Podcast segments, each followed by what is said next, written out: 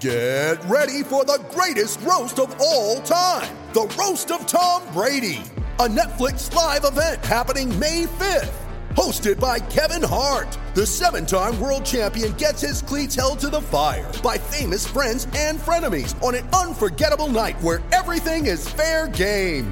Tune in on May 5th at 5 p.m. Pacific time for the Roast of Tom Brady, live only on Netflix. Hear that? Believe it or not, summer is just around the corner.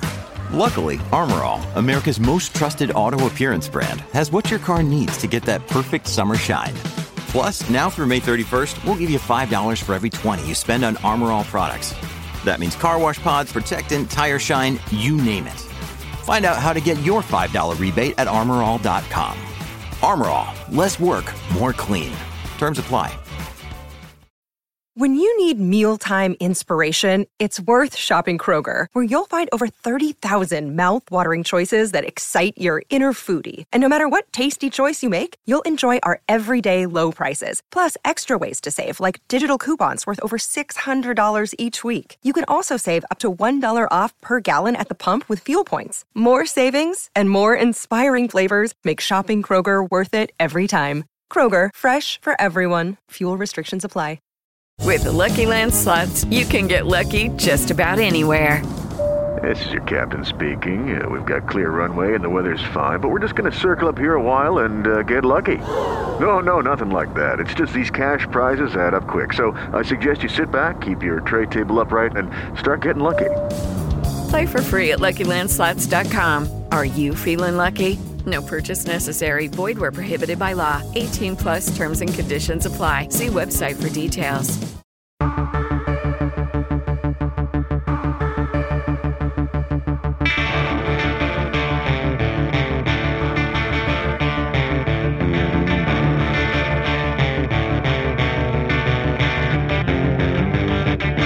It's the Autosport Podcast. Discuss Felix Rosenqvist's Formula E title credentials and ask if the Birmingham Super Prix really could return.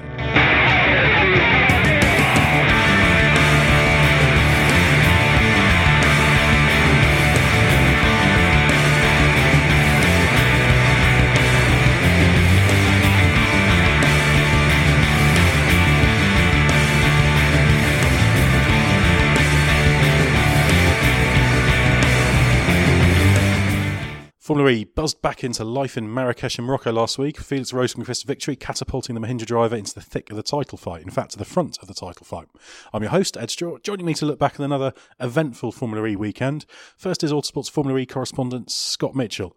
You're looking a little bit better now after apparently being a bit worse for wear in Morocco, Scott. Well, that's the nicest thing you've ever said to me on an Autosport podcast, Ed. Yeah, I was. Uh, I, nicest thing I've said to anyone on the Autosport Yeah. podcast. I had the I had the flu. Um, I was a bit ill in the week building up to to Marrakesh. When I got out there, I was actually really good. I got off the plane, I felt really good, and then over the course of Thursday and then Friday in particular, I deteriorated. And there was a point on race day after qualifying where I was just sort of slumped in my chair in the media centre, thinking.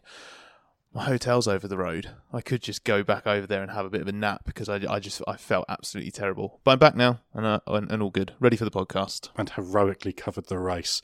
My second guest is Anthony Rollinson. Now, I'm told that one of the big talking points of the weekend was you cementing your status as a super aficionado. Can you give me a little bit more detail about this? I do like a bit of soup.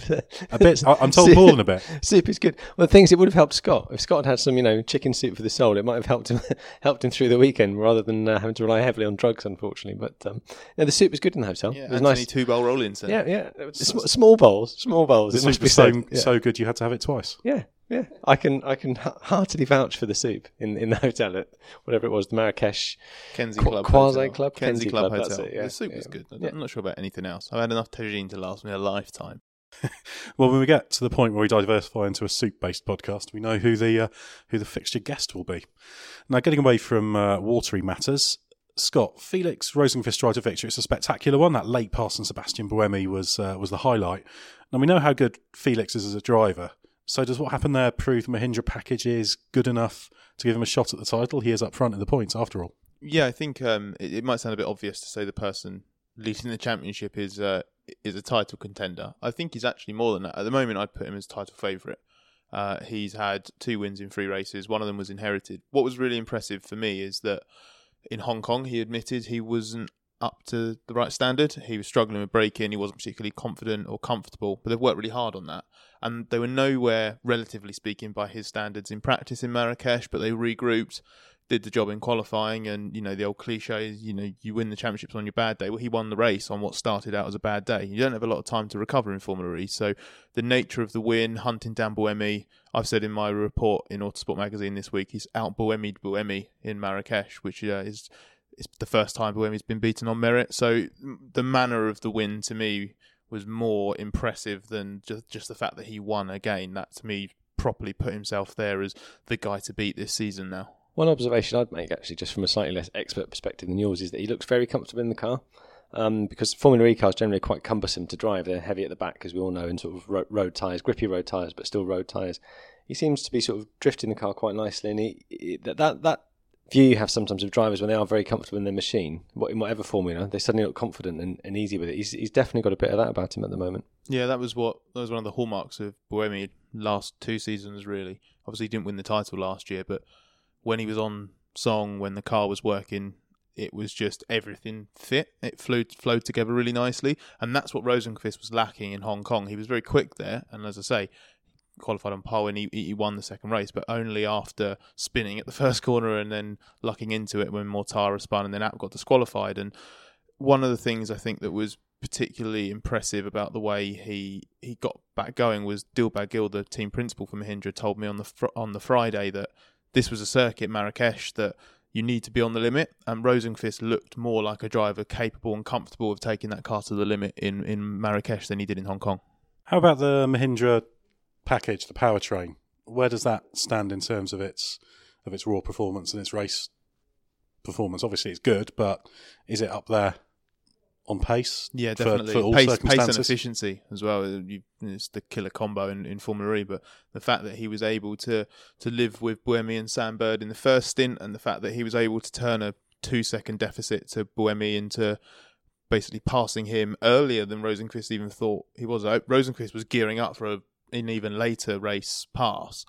And then he just got so close to Buemi a few laps from the end. He just, well, here's my chance. I'm, I'm, I'm going for it. So, to when given that's been the benchmark powertrain for the last two seasons, I think that says everything you need to know about the potency and the efficiency of the Mahindra powertrain that Rosenqvist was able to beat Buemi at his own game in Marrakesh. It was a good racing move as well, wasn't it? It was a good sort of, you know, uh, proper motor racing, if you know what I mean. It was, it was good to see. Yeah, he reckons it wasn't very hairy, but when you actually watched it, I It was, looked it. it looked pretty Yeah. like on the limit. You know, Yeah. controlling the slide over Yeah. the bump and, and getting it done. In fairness to Buemi, he did reckon he would have had a much better chance of hanging on for victory had he been able to deploy the fan boost.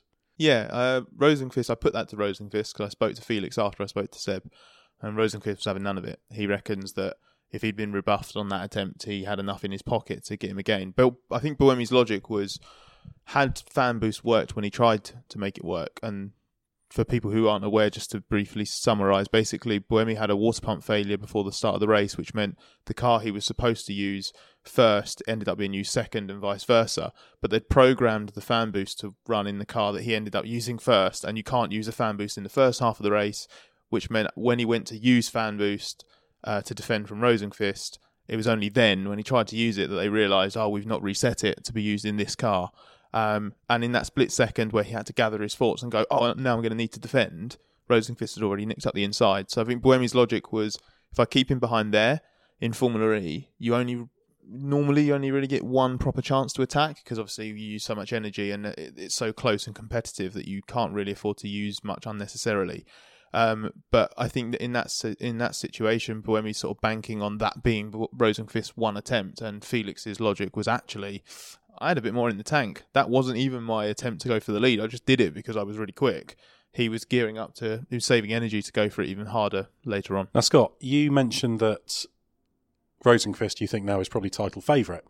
Now, pre-season, your title favourite was Lucas di Grassi, the Abt Audi driver. Three races in, quarter of the season, he's got grand total of zero points. The car performance has been there, but what's gone so badly wrong? Uh, it's a lot of small details. I, I suggested to Allan McNish that on the Team principal on, on- yeah, team, team principal of Audi on the Sunday that it would be very simplistic to suggest the car's fast but fragile, and he said, yeah, he intensely disagrees with that suggestion that it's fast but fragile because Abt's cars run fine.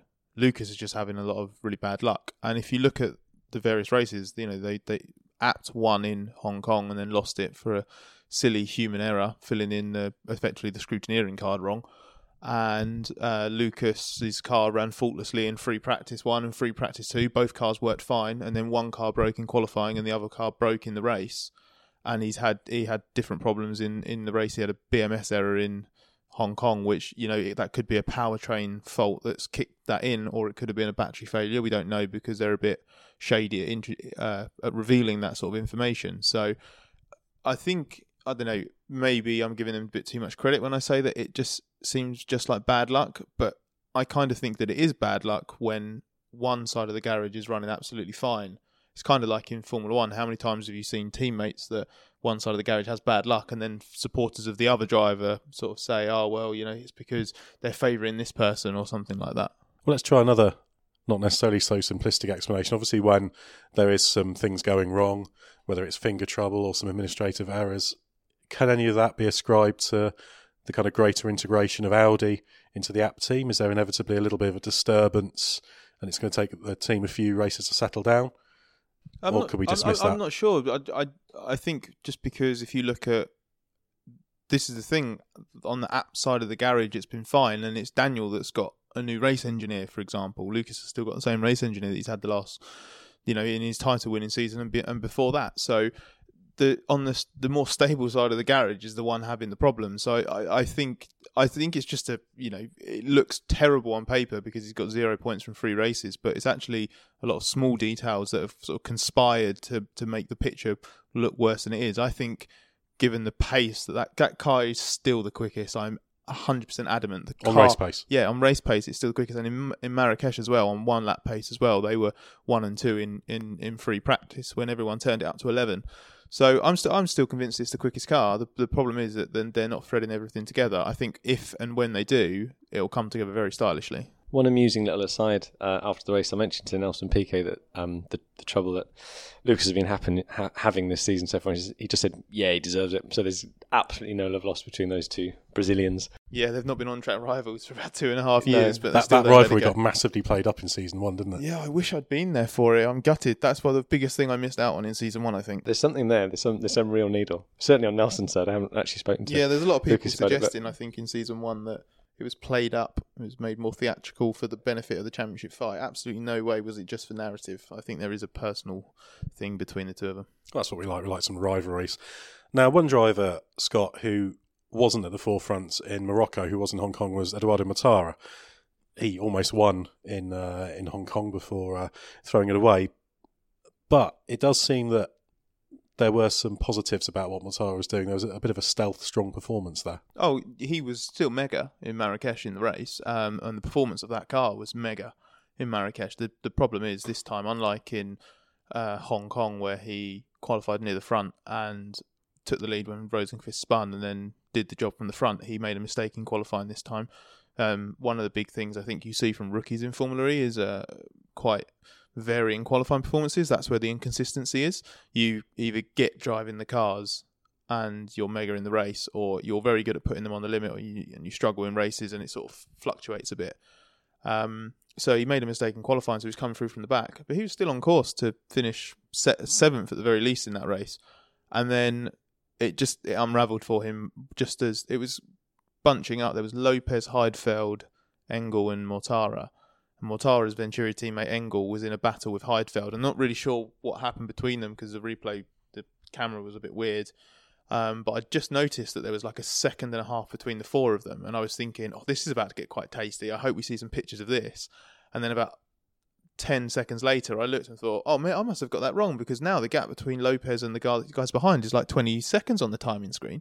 So I must have got that wrong. And then about half a second later, like the TV cameras switched to Engel and Heidfeld in the wall, and Mortara limping past them with with damage. So it it all just it all just got away from Mortara really. Engel and Heidfeld had their own little set too. Mortara got massively out of shape trying to avoid them under braking, and I don't know at what point he hit the wall or whether it was against his own teammate's car, but it just ended badly. Basically, the race was actually looking a lot stronger. There was a point in that stint where he was about three or t- four tenths a lap faster than than Buemi out front, and he wasn't using any extra energy. So that car much like the Mahindra, is very quick and it's also very efficient. Well, in fact, it was a race in which there was plenty of incident. We also saw the the Daniel Abt, almost called him Christian Abt, as uh, obviously is his touring car star father.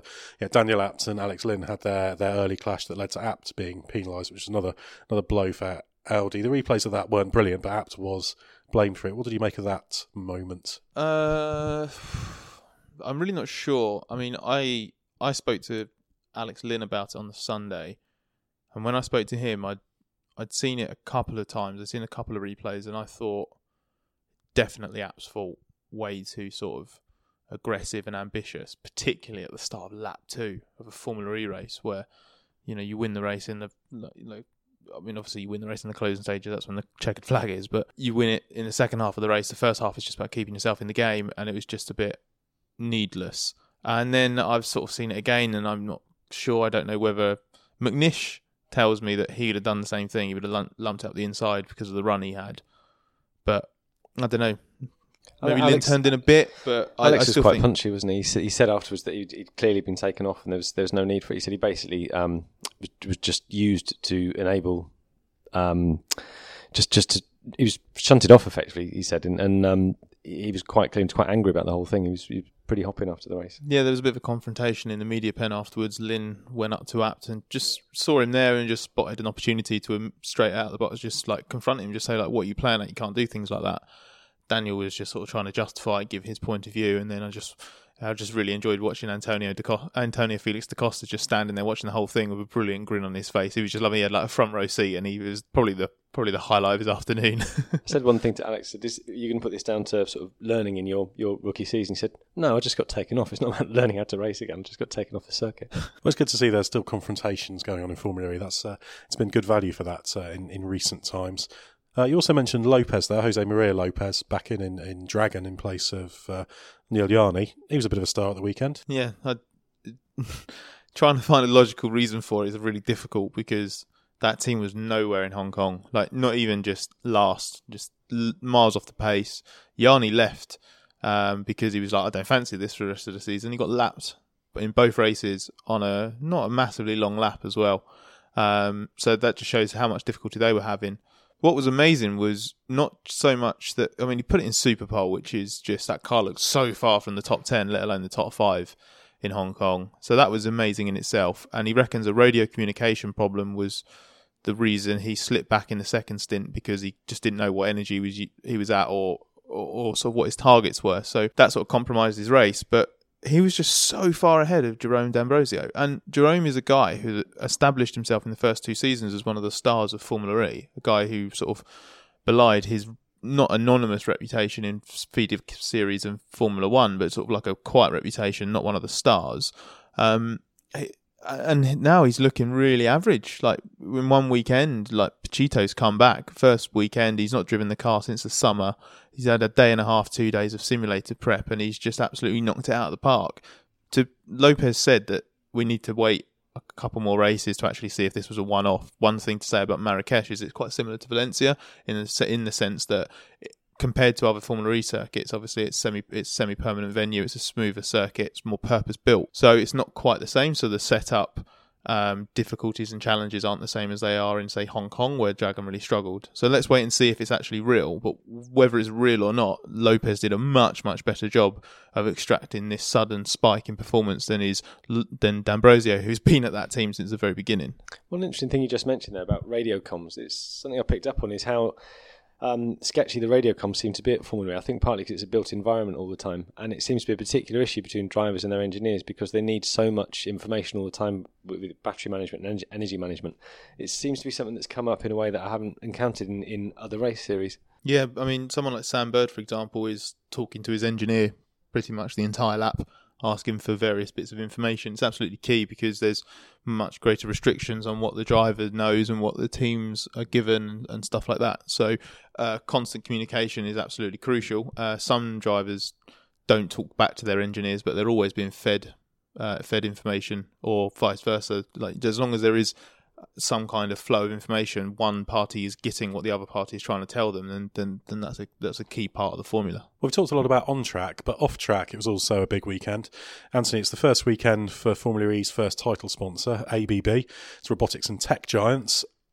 what does this deal mean? What can you tell us about it? And is there a reason for fans of Formula E to, to be interested in it, or is it just a just another sponsorship name to, to learn? I think it's quite an interesting one because over the years you see sponsors come and go from race series, but I think um, if if one were being generous or even just accurate, actually, this is probably uh, a reasonably genuine alignment between Formula E's ambitions as a series, which is you know predicated on sustainability and, and climate change and you know being a green series, if you like, and ABB's own clearly stated ambition, which is to uh, one of their prime business goals is to develop, to develop fast charging and charging for heavy vehicles in particular. And I gather they're world leaders in this particular field. So charging for buses on light transport networks and stuff like this is absolutely what they do.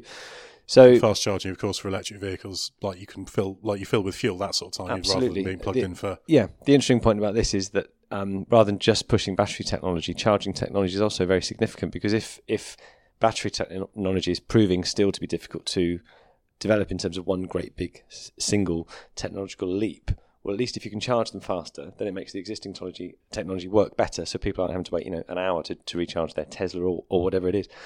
So there is there does seem to be a genuine synergy, and I hate that word, but a synergy between between um, the title sponsor brand and uh, Formula E's own ambitions. Synergy obviously is, is one of those dangerous words. So are we going to actually alignment see? is another one. Well, are, are we going to see? some? that's another good one. Yeah.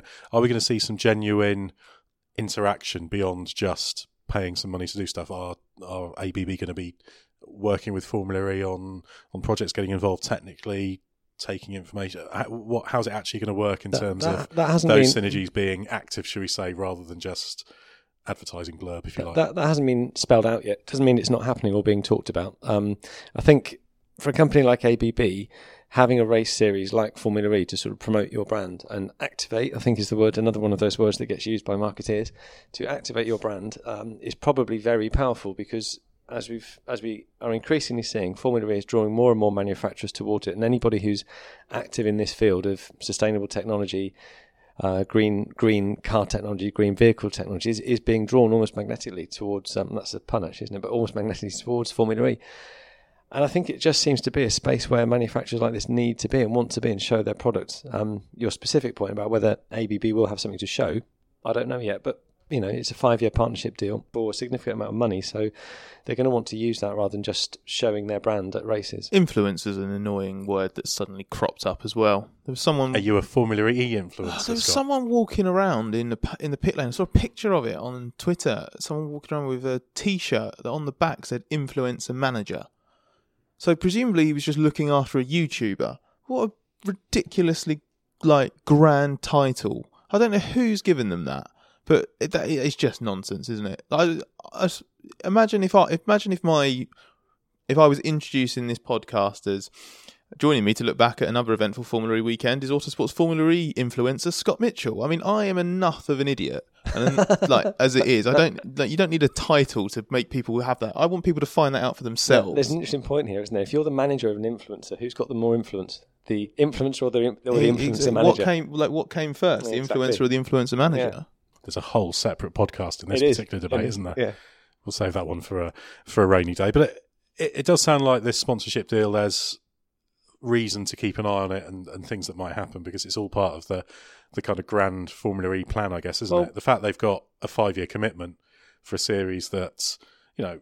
I think plenty of us were sceptical about how long it would survive for, and in fact, it was Seven- shaky seven in the first season. So Uh, It's 20. Yeah, I think you're right. Seven Yeah. years, because I think Oh, I've so heard, seven years, I've heard, you know, you hear, hear some figures when around. I've heard somewhere between fifteen and twenty million Yeah. euros for a season, which Yeah. works out at I don't know what's that look, at a, at a push uh, uh, an upper ceiling of sort of 140 40 million euros for a series that has uh, money. uh, spent. It's, well, it's, it owes a lot of money. Yeah. Like it really needs to start balancing the book. So something like this is going to be quite key. But I think one thing that's quite key to point out as well is we don't really know how many races on the Formula E calendar are paying to be there. Mm-hmm. But that's actually only about one race a season. That if you're getting 10, 15 million euros off of this title company, that's that's all it is. So if they're only say they're getting, let's be generous and say three quarters of the races are paying to be there, which I think is probably a bit too generous, then like you know where do you get the shortfall for the other three races that you're paying for? And that's even if you're doing that. So few, like, this is a very good starting point. It's the first FIA single seater series to have a title sponsor and Formula E made sure in their contract with the FIA to begin with that they would have this option further down the line. Now they've pulled it off. Very good news. It's only a starting point. It would be silly to think that this is sort of the the immediate solution to sort of quite a greater sort of financial hole that they need to fill. I think it's very easy to be cynical about brand partnerships or title sponsorships, whatever you want to call them, because we've all grown up in the year of having seen you know tobacco companies with, nowhere else to spend their cash plaster it all over Formula One teams for, for decades. Obviously, that stopped, um, and that's no longer the case. But you know, drinks companies now there aren't many places where they can advertise. So there's a lot of alcohol money in, in Formula One. This doesn't seem to be like that in in that regard. It seems to be a company that actually wants to align itself with a race series because it likes the general environment, and that's very different from being the last refuge for a, a sort of tainted industry, if you like, that, that is a little bit toxic in, in the wider world, and therefore will just spend its money in motorsport. This isn't. It's not that kind of deal. Now there was mention of, uh, of races there, and Anthony, there was some talk about a Birmingham Street race being revived for Formula E. Is that something we should be getting excited about as a realistic prospect? It's been a long time since there's been a, a genuine street race in the in the UK. Well, it's Scott's story. To all, all credit to him for, for digging that one up. Um, it appears there's there's quite a lot of talk about about it. I don't know exactly how fixed it is. Scott would know because Scott's closer to it than me. But um, were it to happen, I think it'd be quite an exciting thing. I remember the, the Birmingham Super Prix back in the day um, being actually showstoppers. Actually, they, they, were very exciting moments for, for, for UK motorsport and. Formula E still, uh, you know, it's an attractive and growing championship, and I think if you could do something like that in a in a major UK city, um, it, it, it could only be good. And it's it's, it's sad that Formula E doesn't have a, a UK round at the moment. So you know, I think I think it'd be very widely supported by the racing community here were it to go ahead? Well, it was originally proposed as, as one of the options to replace the cancelled Montreal race, but we now know that Montreal is not going to be replaced at all. However, Formula E has said it has evaluated interesting alternatives. That's what it's referred to its options as, and it will continue to consider these for the future. So there's every every reason to think that maybe Birmingham will be on the calendar in the future, even if it's not for this season bringing back the Super Prix uh, for electric cars is something that was actually, I believe, included in one local politician's manifesto when they ran for local uh, for the local government um, earlier this year. So, um, or last year. So I can't quite remember. So it's obviously something that locally is is in some circles uh, being pushed for. It's, it's very possibly something that could could continue uh, to to be an option in the next couple of years because this is the thing Formula E's absence of a British round is, is big, considering everyone else that's on the calendar. the problem is they're holding out almost for this mythical London race on a like right in the city streets goes past Buckingham Palace and the like. And it's a nice idea and they've got you know a degree of support for it. But actually pulling off is it doesn't look like it's happening anytime soon. So what do you do? Do you put re- the prospects of a British race on hold indefinitely just in the hope that you might get this mega London race in next year 3 years 5 years 10 years down the line Britain needs to be on the calendar. It's been a, a key part of Formula E's history from the beginning, and Alejandro Agag said in the summer that there were one or two venues they were they were considering. Birmingham's obviously one of them. They also considered races at Brands Hatch and Donington Park. They were considering permanent venues. So uh, may, maybe maybe Britain will return to the Formula E calendar sooner rather than later, and, and if it does, it'll the series will be all the better for it. I think this illustrates a really interesting point, which is, I mean, if you look at Montreal as well, that the reason that's fallen off the calendar essentially is because of a change of mayor in the city, and that's also what happened with Battersea, effectively. Um, and this this sort of political aspect that Formula E has to deal with in order to get races on cities in city streets on city circuits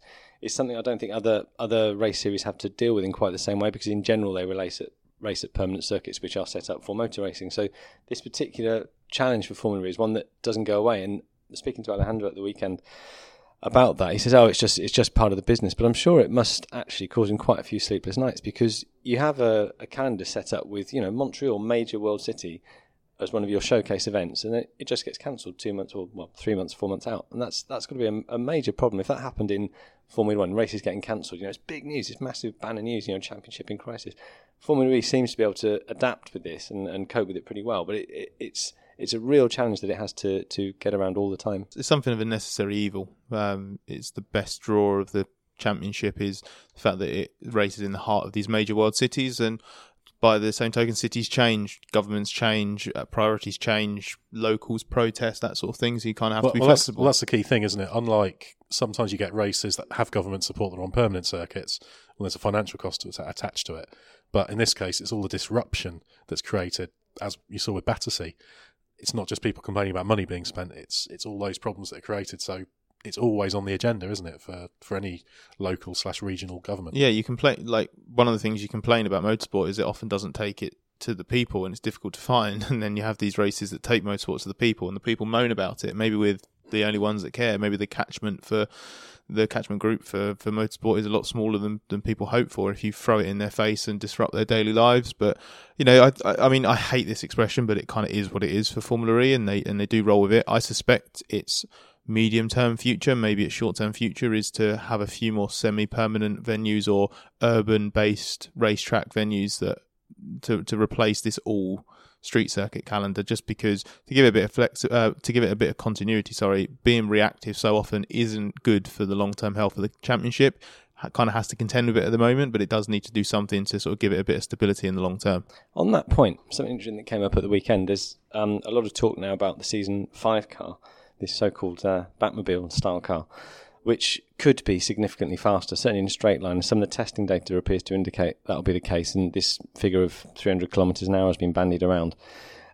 If that is to happen, if the if the season five cars are this quick, then the nature of Formula One being all street circuit might have to change anyway because the street circuits that are currently used simply wouldn't be able to deal with the speeds of the cars that are racing on them. So that might be another reason for a slight drift away to perhaps permanent circuits being part of what Formula E is, not as its core core rounds, but an aspect of the championship. Yeah, exactly. I th- think that is. I think that is right, and we'll wait and see what the actual um, pace and speed of the car is, because it's well and good saying that it's got a top speed of this, but obviously then when you gear it for a for a street circuit, how close will it actually be to that number, and will that give it flexibility? I don't know. So let's wait wait and see on that on that score. But I do think that going beyond just uh, temporary street circuits is an absolute must for Formula E, and one of the things I thought was quite cool was um, Autosport.com editor Glenn Freeman popped a video of the the practice race uh, at Donington Park before the first ever Formula E race in Beijing uh, back in 2014.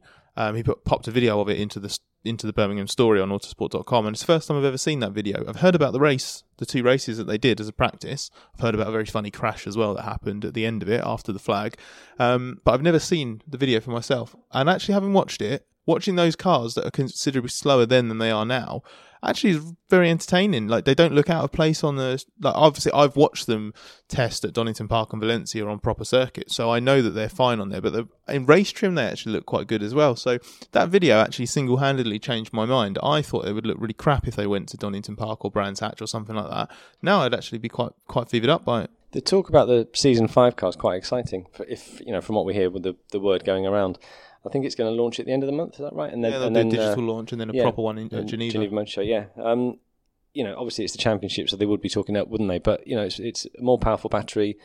Cars seem to be faster. Um, further powertrain developments from the teams, and you know, there's quite a bit of buzz about how quick the season five car will be. So, you know, I think it's quite an ex- another quite exciting moment for the championship. They're also really happy with sort of the technical developments that have happened from the McLaren battery side because I think there was worries about a year ago that things might not be ready in time. They hadn't had all the info and stuff like that, and now actually they're like, we probably this is probably a, we're in much better shape uh, now in January 2018 than we thought we'd be this time last year. And the great thing is, I think, about Formula E is the fact that stuff's moving quickly. People complain in other forms of motorsport about how stagnant things are, notably Formula One. Now, the downside of Formula E is much of the innovation is in what might be called black box components. You know, a battery is a battery to, to people. If you look at it, it doesn't, it's not a different shape like a new wing or whatever, but it's, it's great that, that things are moving on so quickly and indeed the, the calendar evolves, the type of track, the type of championship it is, can It's- keep it- evolving. It's fascinating to see that aspect of Formula E, though, which is collegiate, if you like, still. So, yes, it's competitive. Yes, everybody wants to win, and there are teams actively racing against each other, like in any championship. But the aspect of all working together for the greater good of the series is still very apparent, and it's refreshing and welcome. Um, I just, I'm very intrigued to see how long it lasts. When, when you know, there's a drift towards more manufacturers now. Porsche, BMW, all these guys are going to win, going to want to win to justify their budgets. Even though the budgets are smaller than, than you know Formula One's an extreme example, they will still want to win and be seen to win. So when that happens, that pressure might change the mood, I think, and the atmosphere somewhat. Well, if you want a, an example, another example of just how popular the series is and, and, and how excited people are by the future, just have a look at the quality of the driver entry for the rookie test on the Sunday, Mm. the day after the race, you had you know Formula One linked drivers, ex Formula One drivers, aspiring Formula One drivers, all desperate to get in the Formula E car, and you know teams had to turn drivers away. There was there was, there was that much interest. That's a good thing, isn't it? That the fact these drivers are seriously looking at it now. There were some big name drivers. Antonio Giovinazzi, Paul Di Resta, both appeared in F1 as race drivers last year. Daniel Juncadella, Pietro Fittipaldi were among the more recognisable names. But who who impressed you in that test? Is there a driver or two who you think, yeah, based on what they did there, this is someone that needs to be in a Formula E race seat? The obvious one was Nico Muller because he broke the lap record. DTM race winner, of course. The- yeah, um, and he is the problem. The problem was, I, I mean, I maybe I got I got a little bit of stick. I felt from a couple of people for not getting too excited about Muller's new lap record. He was a tenth faster, very good. He was the only he was nine tenths quicker than anyone else on the day. But he was only a tenth faster than the lap record that had been set the day before by Daniel Abt, who the regular driver of Muller's Audis on on on the Saturday. The track, uh, Formula E track on day two of running traditionally improves by between half a second and a second. So I actually didn't think it was like it was good. I didn't think it was like as astonishing as the fact that it was a lap record made it look.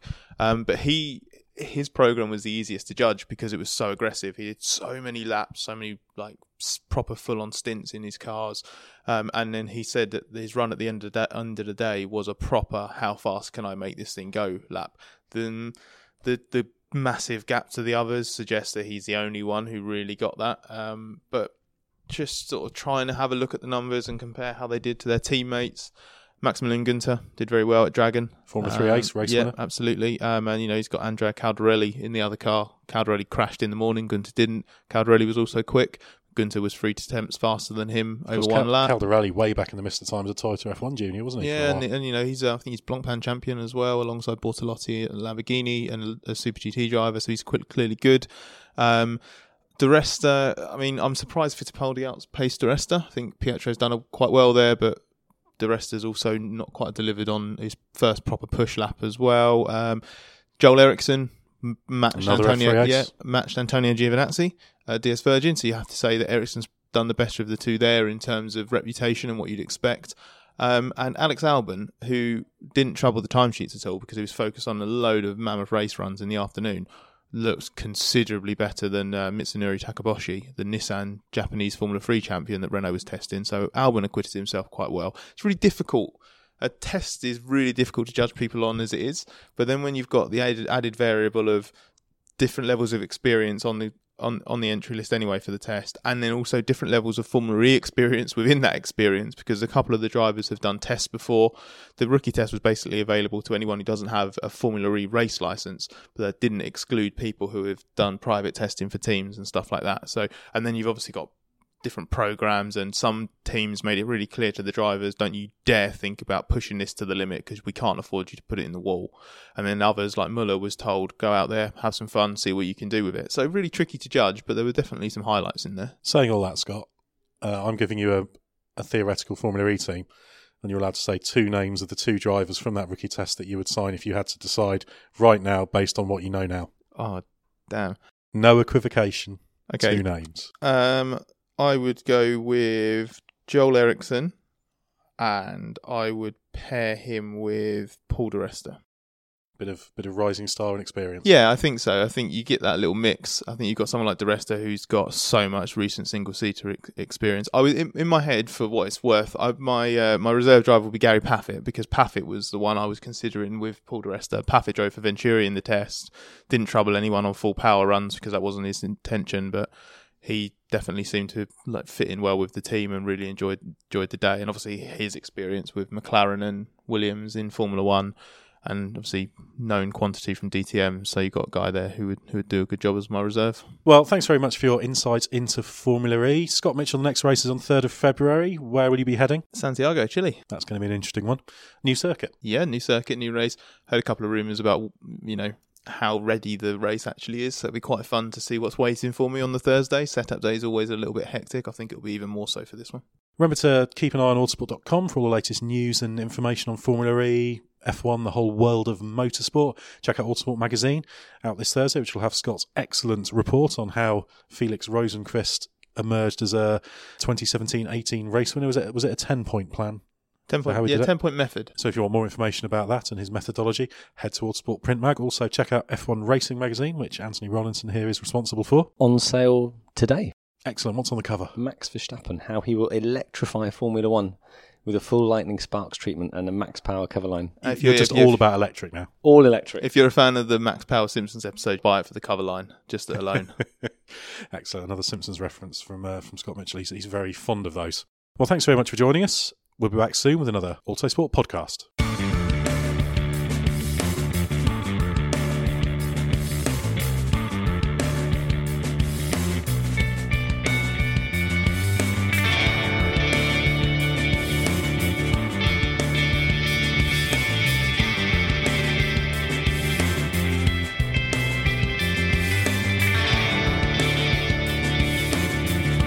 Music is 6am by Trilo, written by Marcus Simmons.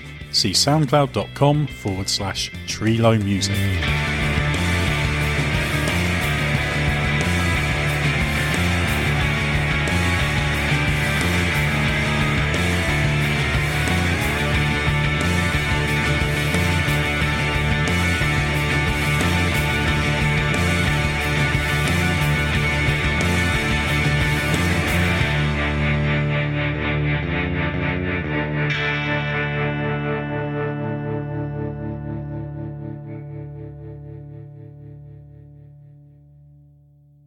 Mary redeemed a $50,000 cash prize playing Chumba Casino this year. I was only playing for fun, so winning this was a dream come true. Chumba Casino is America's number one social casino experience. It's serious fun. With over 80 casino style games to choose from, you too could win life changing amounts of cash. Be like Mary. Log on to chumbacasino.com and give them a whirl. That's chumbacasino.com. No purchase necessary, void or prohibited by law. 18 plus. Terms and conditions apply. See website for details. The voice in the preceding commercial was not the actual voice of a winner. Sports Social Podcast Network.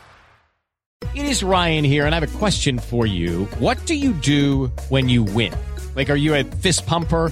A woohooer, a hand clapper, a high fiver. I kind of like the high five, but if you want to hone in on those winning moves, check out Chumba Casino. At ChumbaCasino.com, choose from hundreds of social casino style games for your chance to redeem serious cash prizes. There are new game releases weekly, plus free daily bonuses. So don't wait. Start having the most fun ever at ChumbaCasino.com. No purchase necessary. Group. Void were prohibited by law. See terms and conditions. 18 plus.